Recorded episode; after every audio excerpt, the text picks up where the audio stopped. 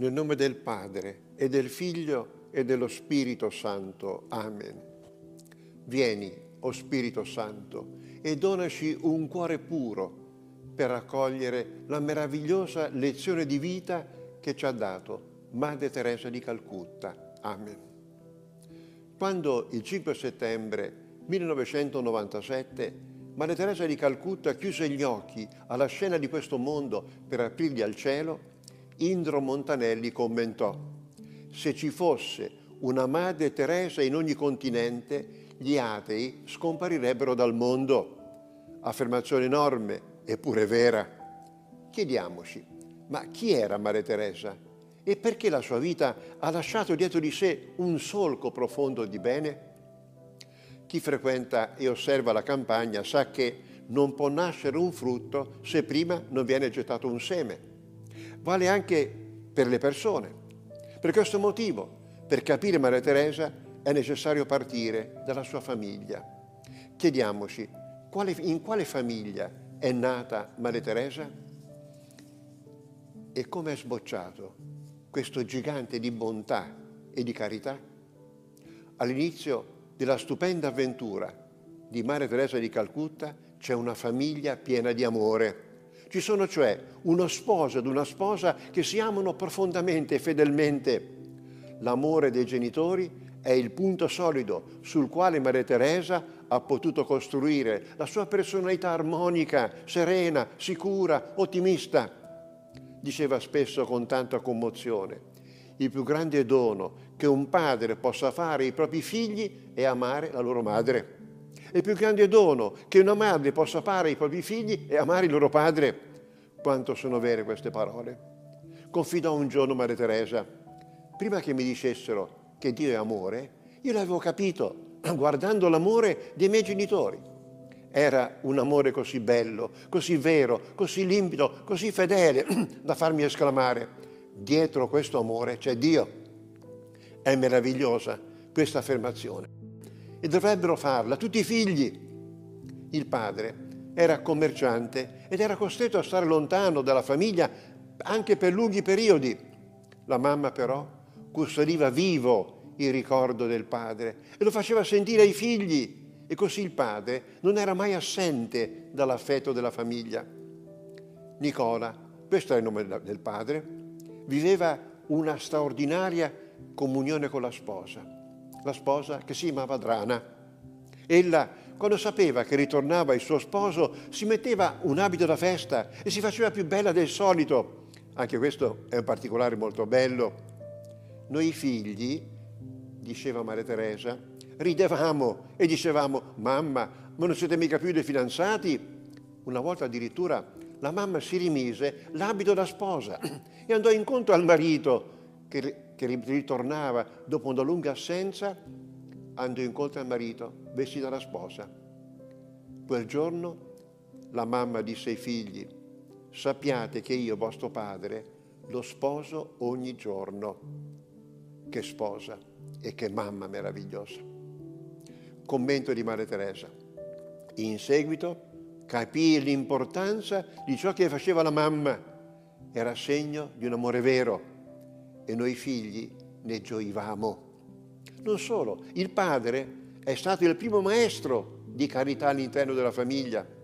Quando tornava dai suoi viaggi, portava sempre un piccolo regalo per la sposa e per i figli. Anche questo è tanto bello. Ma ne aggiungeva un altro piuttosto insolito. Portava sempre con sé 1 o 2 mendicanti presi dalla strada e voleva che sedessero a tavola con i figli. E diceva: sono nostri fratelli, nostri parenti, finiti male, trattiamoli bene. Altre volte diceva, sempre il padre: ogni volta che mangiate un boccone di pane, vergognatevi se non l'avete sudato. E se l'avete sudato, vergognatevi 2 volte se non condividete il vostro pane con chi è più povero di voi. Maria Teresa è sbocciata in questo terreno ed è sbocciata nella terra santa di questa famiglia. E la mamma non era da meno del padre. In tutto il quartiere era nota per la sua carità. Almeno una volta alla settimana la dedicava a visitare le persone più povere del quartiere. In particolare, tutte le settimane andava nella casa di una donna chiamata File, che era purtroppo alcolizzata e molto spesso aveva gli abiti tutti sporchi di vomito, e la evitavano tutti. E la mamma portava la figlia a visitare questa donna. Puliva, prendeva gli abiti sporchi, la biancheria sporca, portava a casa e lavava. Madre Teresa vedeva e imparava. Non solo. A volte noi immaginiamo che i santi abbiano avuto una vita facile, senza prove. Non è così. I santi hanno avuto prove come tutti, ma le leggono e le vivono in modo diverso, perché hanno fede vera. Pensate, nel 1919 viene ucciso lo sposo di Drana, padre della futura Madre Teresa. Venne avvelenato durante una cena da lui organizzata per promuovere la riconciliazione tra serbi e albanesi. Qualcuno evidentemente non era d'accordo. La mamma di Madre Teresa, quando arrivò questa notizia, reagì così. Ora la nostra vita sarà più difficile, ma nessuna vendetta e nessun rancore. Se vogliamo l'aiuto di Dio, dobbiamo ora moltiplicare la preghiera e la carità. Questa è la famiglia nella quale è nata e cresciuta Madre Teresa di Calcutta. E Madre Teresa è inimmaginabile senza questa famiglia. Quando Madre Teresa nel 1928 partì per diventare missionaria in India, la madre la accompagnò alla stazione di Zagabria per dare l'ultimo saluto. Era 1928, non ci sarebbero più viste. Disse alla figlia: figlia mia, Gesù ti chiama, non preoccuparti di me, segui il Signore e non voltarti mai indietro, non pensare a me, Dio provvederà. Madre Teresa non dimenticò mai queste parole della mamma. Quando già suora e insegnante di lettere in India, scrisse nel 1939 alla mamma per raccontarle la sua vita e le confidò che era stata nominata superiora e direttrice della scuola. La mamma rispose, sentite, cara figlia, non dimenticare che sei andata in India per amore dei poveri.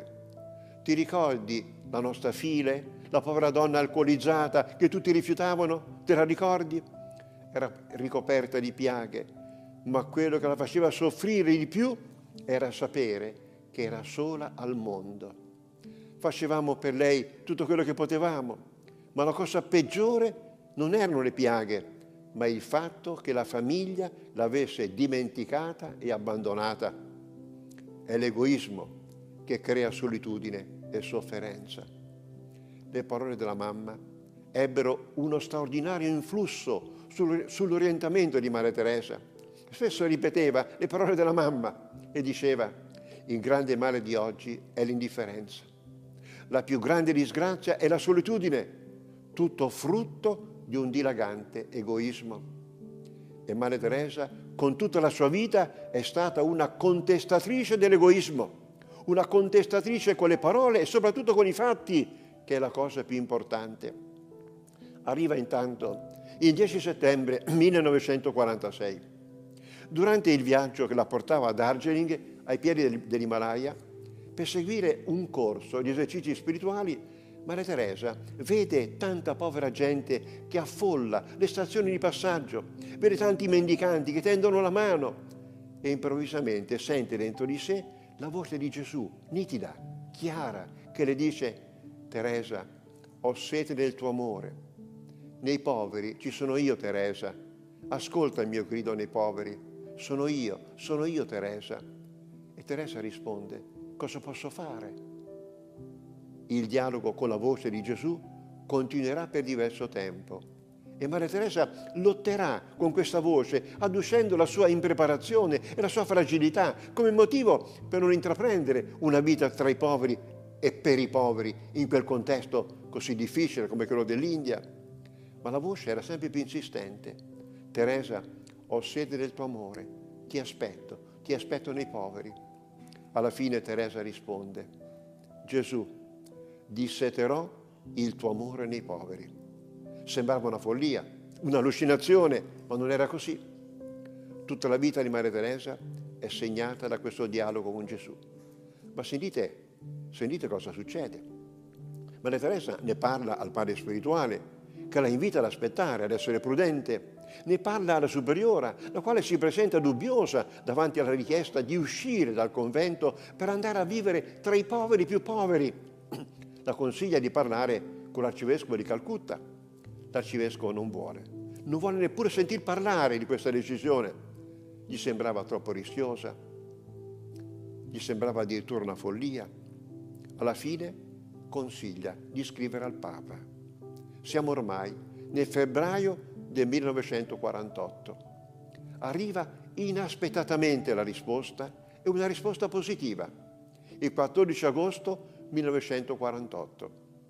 Suor Teresa può uscire dal convento, può dedicarsi totalmente ai poveri e avrà come diretto superiore proprio l'arcivescovo di Calcutta.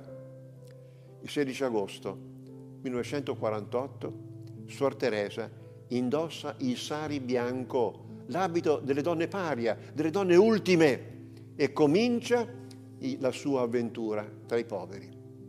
Da quel momento non sentirà più la voce e vivrà una specie di notte dello spirito, attraverso la quale Dio la proteggerà dal pericolo dell'orgoglio, perché Madre Teresa divenne forse uno dei personaggi più noti, più amati, più premiati, ma l'assenza di quella voce la faceva soffrire e la teneva sempre nell'umiltà. L'anno 1948 è l'anno dell'assassinio di Gandhi, notatelo.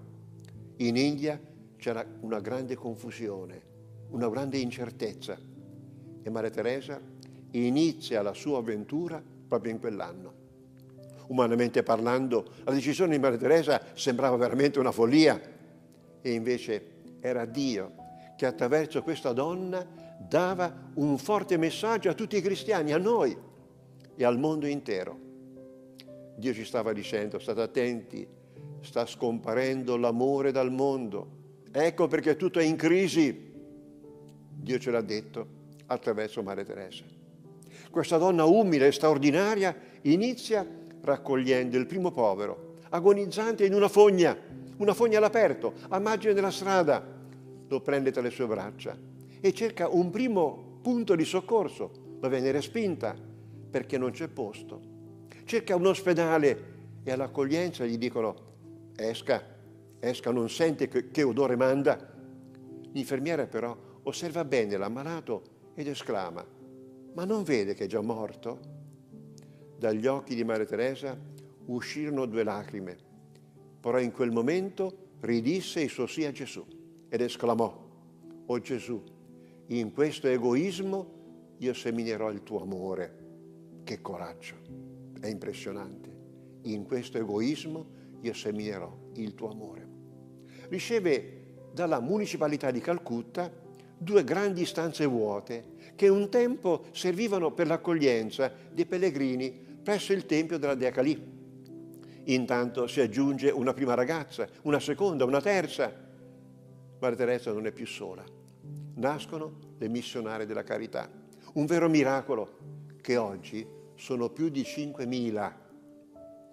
Gli stanzoni si riempiono velocemente di poveri e di moribondi, ma qualcuno protesta. Una sera un bramino l'aspetta, alza il pugnale puntandolo verso Madre Teresa e con tono minaccioso le dice: o smetti o ti faccio smettere. Madre Teresa resta serena e ha il coraggio di rispondere: uccidimi se vuoi, uccidimi se vuoi, ma tu hai già perso la battaglia. Tu non potrai mai fermare l'amore, perché Dio è amore e nessuno potrà mai fermare Dio. Ci pensate? Che coraggio! Questa è Madre Teresa. Intanto si delinea lo stile di vita di Madre Teresa: preghiera per riempirsi di amore e i poveri per vivere l'amore. Diceva spesso: Gesù per la preghiera sacrificava anche la carità. Perché? Per dirci che senza Dio siamo troppo poveri per poter aiutare i poveri. La prima ricchezza è Dio. È Dio e soltanto Dio che ci può riempire di amore. una volta, pensate, viene portata nella casa del Cuore Immacolato a Calcutta una donna lebbrosa con un piede rosicchiato dai topi di fogna. Ripugnante. Madre Teresa si prese cura di questa povera donna e la donna, meravigliata, le disse: tu sei diversa dagli altri, perché fai così? Madre Teresa risponde: perché ti voglio bene. E la povera lebbrosa: mi vuoi bene? Ma nemmeno i miei figli mi hanno voluto bene, mi hanno buttato via come un secchio di immondezza. Ma chi ti ha insegnato a fare così? Madre Teresa risponde: me l'ha insegnato il mio Dio. Il tuo Dio chi è? Il mio Dio ha un nome stupendo, si chiama amore. La povera lebbrosa esclama: fammelo conoscere. Ecco Madre Teresa cosa risponde: ma tu già lo conosci. Nelle mie mani è Lui che ti accarezza, nei miei occhi è Lui che ti sorride, e nel mio cuore è Lui che ti ama, è Lui. Grazie, disse la donna moribonda, che bella notizia mi hai dato. Dio è amore e io non lo sapevo. È morta poco tempo dopo. Un giorno, affascinato dall'esempio di Madre Teresa, un mendicante le offre la raccolta degli spiccioli di un giorno, poche rupie. Questa fu l'esclamazione di Madre Teresa. Quel mendicante, con quel gesto, aveva fatto alzare nel mondo il livello dell'amore. Per me quel gesto era più importante del premio Nobel, ed è vero. Il mondo può cambiare attraverso piccoli gesti di amore, fatti da tante persone in ogni posto del mondo. E anche noi siamo chiamati a fare la nostra parte. Pensate quante occasioni abbiamo ogni giorno, quante occasioni. 1969.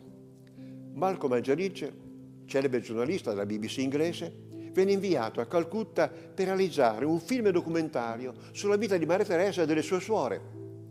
Quando il giornalista entra nelle due stanze, grandi stanze, dove i poveri e gli ammalati erano allineati per terra, in povere stuoie, il giornalista esclama: ma questa povertà è insopportabile, questa sofferenza è disumana, qui sono scheletri rivestiti di pelle. Eppure qui io non vedo una briciola di disperazione. Com'è possibile tutto questo? Anzi, vede dappertutto il volto sorridente delle suore e la carità sempre all'opera. Chiede a Madre Teresa: ma come fate a vivere in questo inferno senza disperarvi? Madre Teresa risponde: questo non è un inferno, perché qui c'è l'amore, questo è il paradiso. Potete avere le case con le maniglie d'oro, ma se gli manca l'amore, l'inferno è lì. Il giornalista esclama: e come fate a trasmettere questa gioia? Chi vi dà questa gioia? Madre Teresa lo invitò a ritornare il giorno dopo, alle 6 del mattino, e lo introdusse nella semplice cappella dove le suore pregavano e partecipavano alla Santa Messa, che per lui era un mistero. Il segreto della gioia di quelle suore era lì: l'incontro con Gesù, la comunione con Gesù. Dopo 2 anni, pensate, questo giornalista si converte e diventa cattolico dando questa stupenda motivazione: divento cattolico per ricevere quell'Eucaristia che in quelle suore produce il miracolo di quell'amore. La carità vissuta ha raggiunto il cuore di un uomo tanto lontano dalla fede e l'ha portato tra le braccia di Gesù. Pensate, questo giornalista ricevette il battesimo nel 1982, all'età di 79 anni. Intanto, nel 1979, Madre Teresa riceve il premio Nobel per la pace, una istituzione luterana, lontanissima dall'orizzonte cattolico. Questa istituzione premia una suora cattolica, senza che alcuno avesse fatto una pur minima pressione. Era un prodigio, veramente. Alcuni dissero a Madre Teresa: madre, il premio Nobel non è una istituzione cattolica e viene consegnato nel Parlamento luterano di Oslo. La Madonna non è gradita lì. È consigliabile che lei non si presenti con la corona del rosario sempre in mano. Il giorno del premio, Madre Teresa teneva tra le mani la corona del rosario più grande che aveva. Che bella lezione! Madre Teresa non nascondeva mai la sua fede E questa non era ostentazione, ma era semplice coerenza. Tornando da Oslo, Madre Teresa fece tappa a Roma. Vari giornalisti si accalcarono nel cortile esterno della povera dimora delle missionarie della carità al Montecelio. Pensate, quella abitazione, quella risente delle suore, era il pollaio del convento dei Camaldolesi. Ebbene, nel cortile si accalcarono tanti giornalisti. Maria Teresa non ci sottrasse ai giornalisti, rispose alle domande e a tutti dava una medaglietta della Madonna, questa medaglietta. I giornalisti fecero tante domande. Alla fine uno fece una domanda un po' birichina e disse: «Madre, lei ha 70 anni. Quando morirà il mondo sarà come prima. Che cosa è cambiato dopo tanta fatica?» «Maria Teresa, si riposi. Non vale la pena di fare tanta fatica. Il mondo non cambia». Maria Teresa avrebbe potuto reagire anche con un po' di santo sdegno, invece fece un sorriso luminoso, come se le avessero dato un bacio affettuosissimo, e rispose: «Mister, Signore, io non ho mai pensato di poter cambiare il mondo. Lo cambierà il Signore, al momento che sa Lui. Io non conosco i programmi e gli orari di Dio. Io ho cercato soltanto di essere una goccia di acqua pulita nella quale potesse riflettersi il volto bello, il volto buono, il volto misericordioso di Dio. Le pare poco?» Il giornalista non rispose.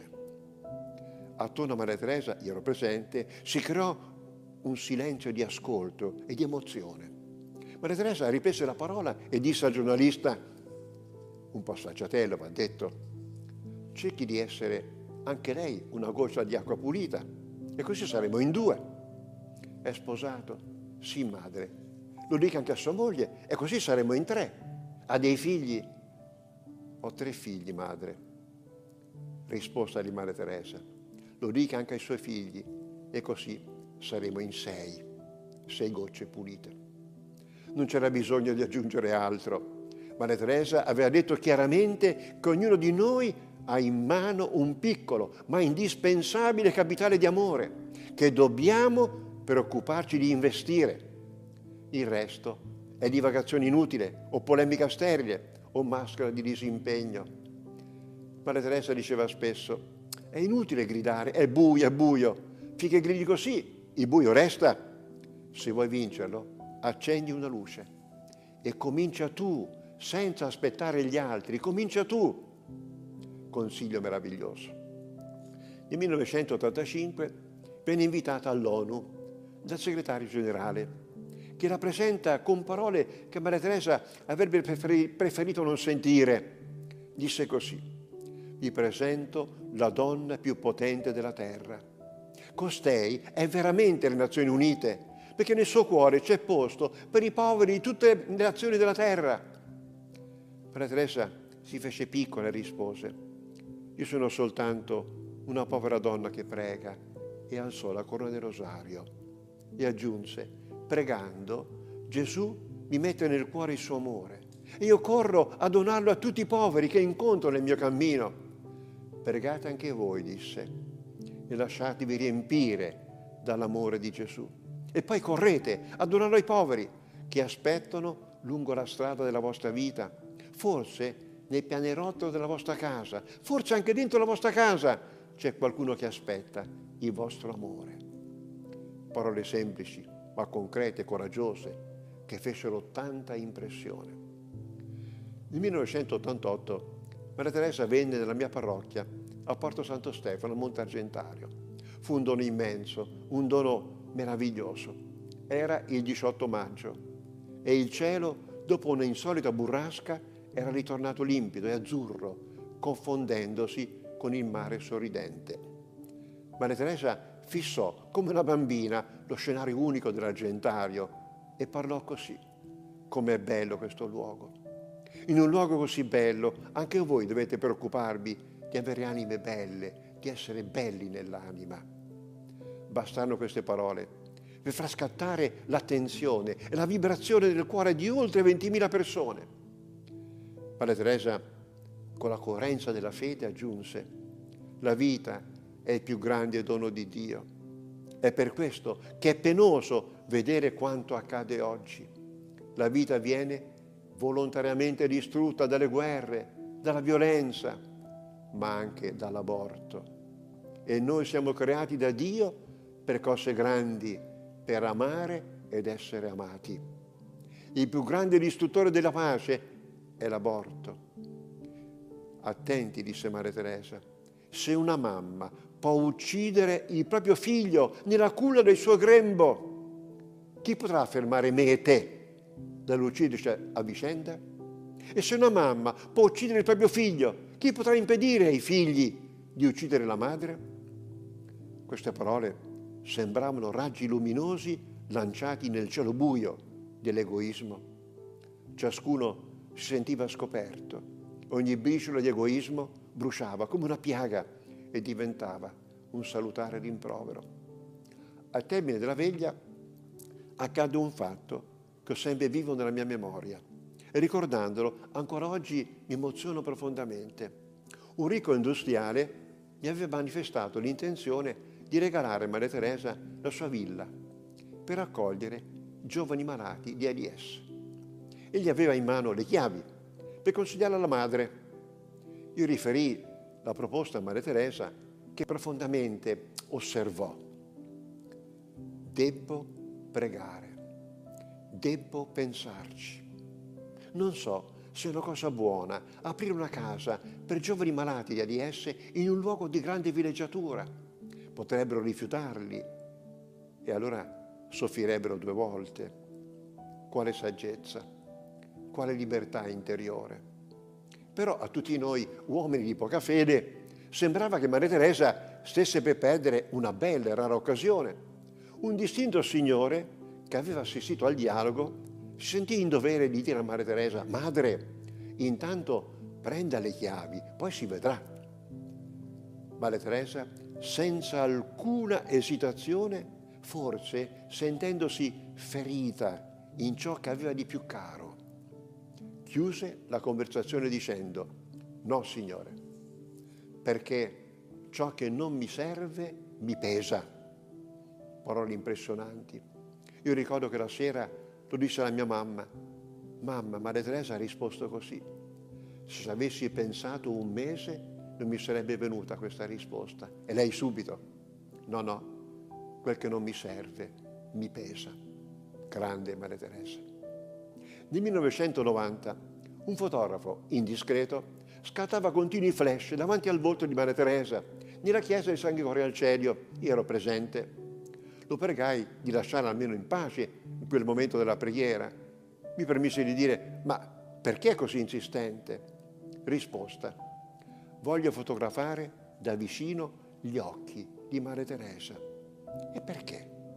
Risposta: «Madre Teresa non ha un volto molto bello, ma gli occhi più felici che abbia mai visto, mai incontrato. Neanche gli occhi delle regine o delle attrici più famose sono così felici.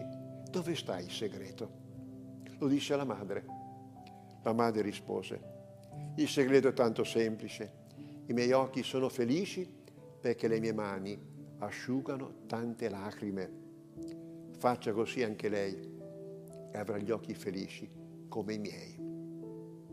Nel 1981, parlando alla 72esima assemblea del Rotary Club internazionale, Madre Teresa disse: «Non abbiamo bisogno tanto del vostro denaro quanto di voi. Di voi abbiamo bisogno. Diventate tutti un dono di amore per chiunque incontrate e cominciate nella vostra famiglia. L'amore infatti comincia da casa, in famiglia, e da lì deve diffondersi. Una buona famiglia è già un mondo migliore. Una buona famiglia è già un mondo migliore». A questo punto lascio parlare Madre Teresa con alcune luminose risposte a qualche domanda. Una volta mi permisi io di chiederle: «Madre, lei viaggia sempre, una volta è a Roma, una volta a New York, una volta è a Tokyo, una volta a Londra, una volta è a Mosca, ma dove ha preso domicilio?» Lo dissi un po' scherzando e lei mi rispose: «Con il mio cuore io ho preso domicilio a Betlemme. Lì si respira semplicità, povertà, umiltà. Lì si capisce cos'è che conta nella vita e cos'è che rende felice la vita. Oggi tante persone cercano la felicità dal di fuori, dal denaro, dal successo, dai divertimenti. No, no, no. La felicità dipende da quello che c'è dentro di te, che è il cuore limpido e puro, libero dall'orgoglio e dall'egoismo, immediatamente capisce che tutto si trova dove ci si trova e pertanto la felicità se la porta sempre con sé. A tal proposito mi permetto di ricordare che nel 1970 il giornalista Mario Soldati andò in Svezia con l'intenzione di cantare il paradiso svedese. Restò per diverso tempo, alla fine il libro che uscì fuori aveva questo titolo: I disperati del benessere. Madre Teresa ce l'aveva già detto. Un'altra domanda. Madre, qual è per lei il giorno più bello, il giorno più bello? Poteva citare tanti giorni, Nobel, discorso all'ONU, mille altre occasioni. Sentite cosa rispose. Il mio giorno più bello è oggi, perché ancora posso riempirlo di amore. Ieri non ce l'ho più, domani non so se ce l'avrò. Il giorno più bello è oggi, perché posso riempirlo di amore. Al mattino io mi alzo sempre con entusiasmo, perché so che la mia giornata serve per fare del bene. Paul Ricoeur, un pensatore francese, ha osservato: nella società del benessere è diffusa l'inquietudine, la nevrosi, la depressione, la noia. Sapete perché? Perché la vita non ha più senso. E molti la sera vanno a letto senza sapere perché si sono alzati. Il giorno dopo si alzeranno senza perché. Ma la Teresa il perché ce l'aveva. Mi alzo per fare del bene. La vita purtroppo è diventata banale. È diventata una ricerca spasmodica di esaudimento dei propri capricci e del proprio egoismo. Ma l'egoismo è insaziabile e pertanto l'egoista sarà sempre scontento. Un'altra domanda. Madre, qual è la persona più importante per lei? Risposta: è quella con cui sto parlando. La bontà deve essere concreta, per questo deve partire da quelli che ci stanno accanto, altrimenti è soltanto un sogno, è soltanto un'evasione. Mi permisi, ero presente, di aggiungere: ma lei, madre, riceve spesso la principessa Diana? Risposta: io non ho mai ricevuto la principessa Diana. Ho sempre soltanto ricevuto la povera e infelice Diana. E aggiunse: povera Diana, povera Diana. È una cosa ben diversa, capisci? Per Madre Teresa, la principessa Diana era una delle tante persone infelici che ricorrevano a lei per avere un conforto. Era una povera da soccorrere, niente di più. Quanto fanno pensare queste parole? Ancora, madre, qual è il suo passatempo preferito?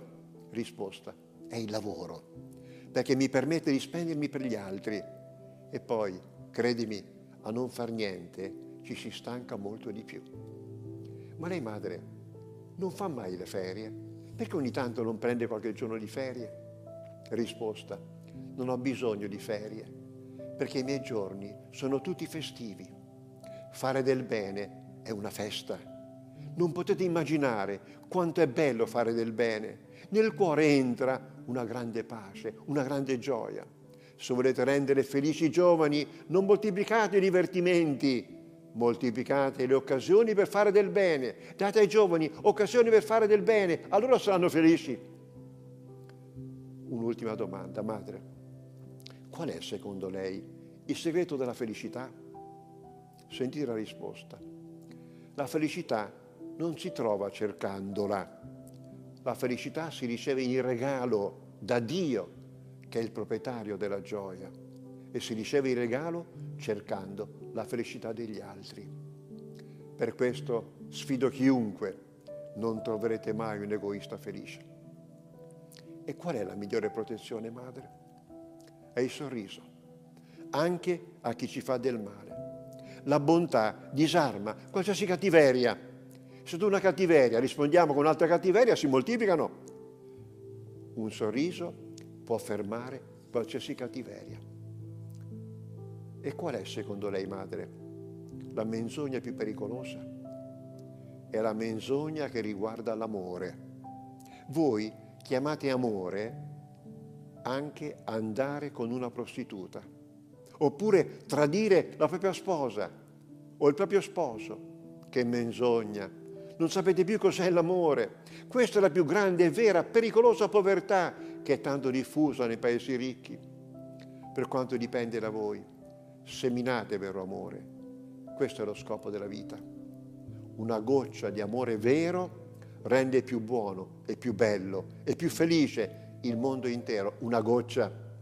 E tutti possiamo mettere questa goccia, anzi più di una, a conferma delle parole di Madre Teresa sulla povertà di amore che caratterizza la nostra epoca. Riflettiamo sul caso del famoso cantante dei Beatles, John Lennon. Recentemente sono stati intervistati i suoi due figli. Julian, primo figlio, ha confidato questo ricordo di suo padre. Mio padre, sono parole del figlio, parlava sempre di amore e cantava sempre l'amore, ma in verità mio padre non ha mai amato nessuno. Non ha amato la mia mamma, non ha amato neanche me. E il motivo era semplice. Mio padre era incapace di amare. Era un mostro di egoismo. Quanti ce ne sono in giro? Mio padre era incapace di amare. Che povertà! E ha aggiunto il figlio: ho 48 anni. Ed ho evitato di avere figli. Sapete perché? Perché avevo paura di rassomigliare a mio padre. E non volevo che i miei figli soffrissero quello che ho sofferto io con un padre incapace di amare. Quanto mi fanno impressione queste parole. Terribile giudizio del figlio, ci pensate? E l'altro figlio ha esclamato: mio padre tradiva sempre la mia mamma e noi soffrivamo tantissimo. Ho soltanto questo ricordo di mio padre, quanto ci ha fatto soffrire. Anche il secondo figlio pronuncia un giudizio che demolisce totalmente il mito di John Lennon, idolatrato da tanti giovani. Vengono in mente le parole del Salmo 4. O uomini, perché siete così stolti? Perché incensate il niente? Quanti incensano il niente oggi? Pensateci, quanti incensano il niente? Torniamo a Madre Teresa. Madre, lei è Nobel per la pace. Cosa consiglia di fare per la pace? Un consiglio semplice. Quando torni a casa, ama la tua famiglia. La pace parte dal basso, come le piante partono dalle radici. Una buona e bella famiglia è già l'inizio di un mondo nuovo. Il 22 maggio del 1997 incontrai per l'ultima volta Madre Teresa a Roma, in via Casilina 222, dove le suore hanno la sede del noviziato, in un casello ferroviario abbandonato. La madre era molto affaticata, prendeva ossigeno da una bombola, però ebbe la forza di confidarmi. Sai, vengo da New York, dove ho aperto una casa per giovani malati di AIDS, quanti ce ne sono in quel paese. Questa è la malattia del troppo benessere, benessere materiale, ma con povertà spirituale.